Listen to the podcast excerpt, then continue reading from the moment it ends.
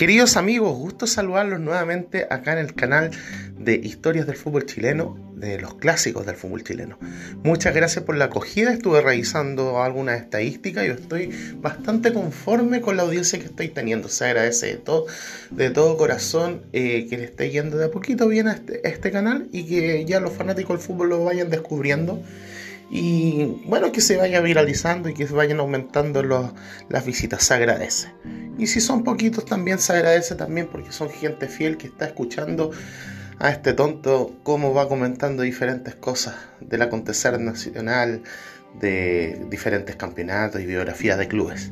Bueno, ahora nos toca hablar una biografía, eh, como siempre les digo, al azar, puede tocar cualquier equipo, pero yo ya la tenía planeada y el día de hoy vamos a hablar de, vamos a hacer bien la distinción de Deportes Naval de Talcahuano. Deportes Naval de Talcahuano. No vamos a hablar del naval actual, que en estos momentos está detenido, no está participando en ninguna competición eh, nacional, pero es diferente al naval, de, naval clásico.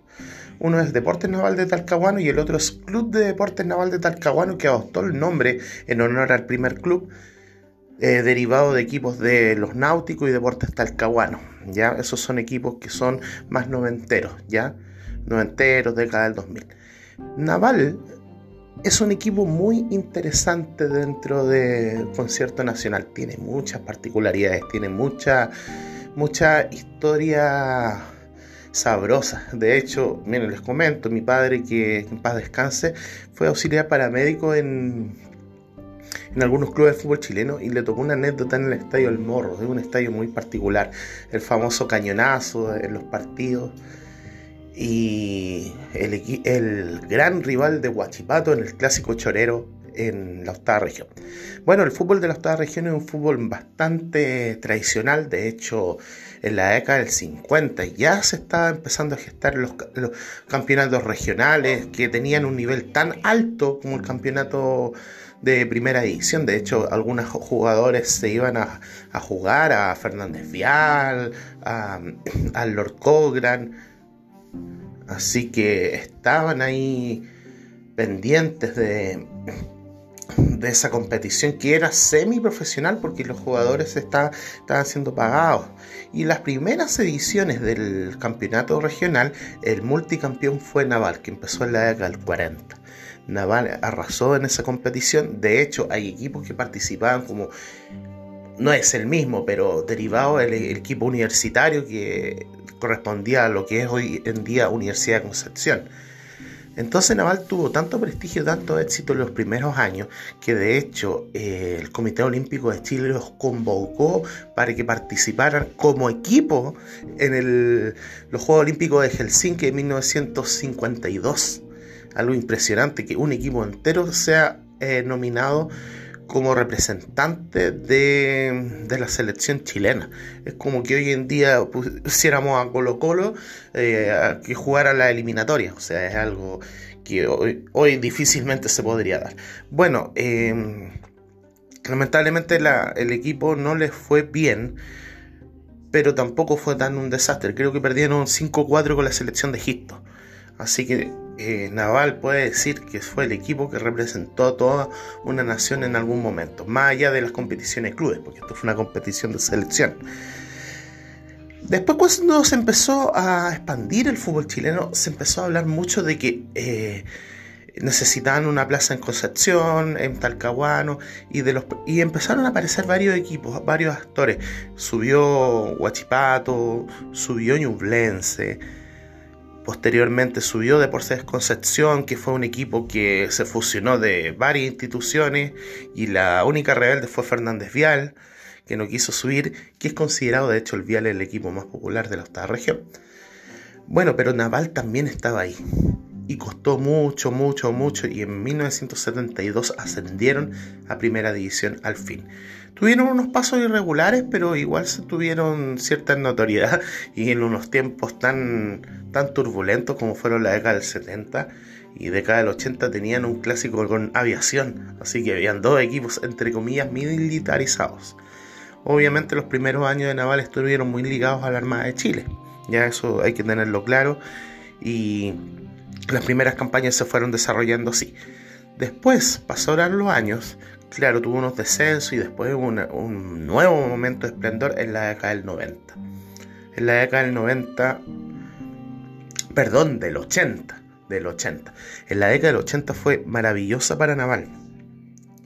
De hecho, eh, las estadísticas dicen que detrás de Colocó la Universidad Católica y Cobreloa, el equipo que tuvo más, eh, mejores puntajes en los campeonatos fue Naval, donde el mítico Oscar Jurel Herrera podría considerarse como el, máximo referente del club. De hecho, fue nominado varias veces a la selección chilena en la del 80.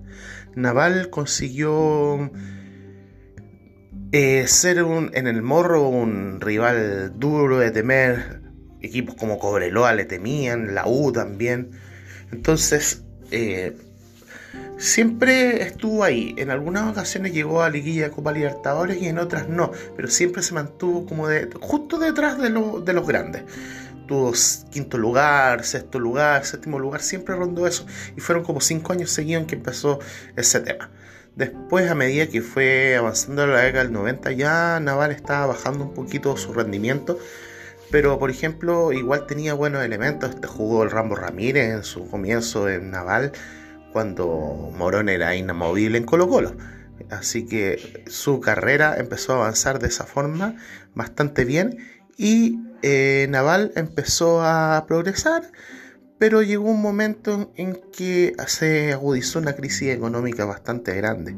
En 1992 se supone que estaba disputando la liguilla de promoción hubieron unas cosas mega extrañas con Santiago Wander porque se sabía que había algo raro con Naval y que la Armada iba a declinar con el club. Lamentablemente eso ocurrió en 1992, por lo tanto el Club Deportes Naval de Talcahuano eh, desapareció. Desapareció y dejó damnificado a un montón de hinchas. De hecho creo que el, puesto de Naval en primera división lo tomó eh, Deportes Antofagasta Así que fue bastante duro para la gente de Talcahuano al encontrarse que el único equipo era Huachipato.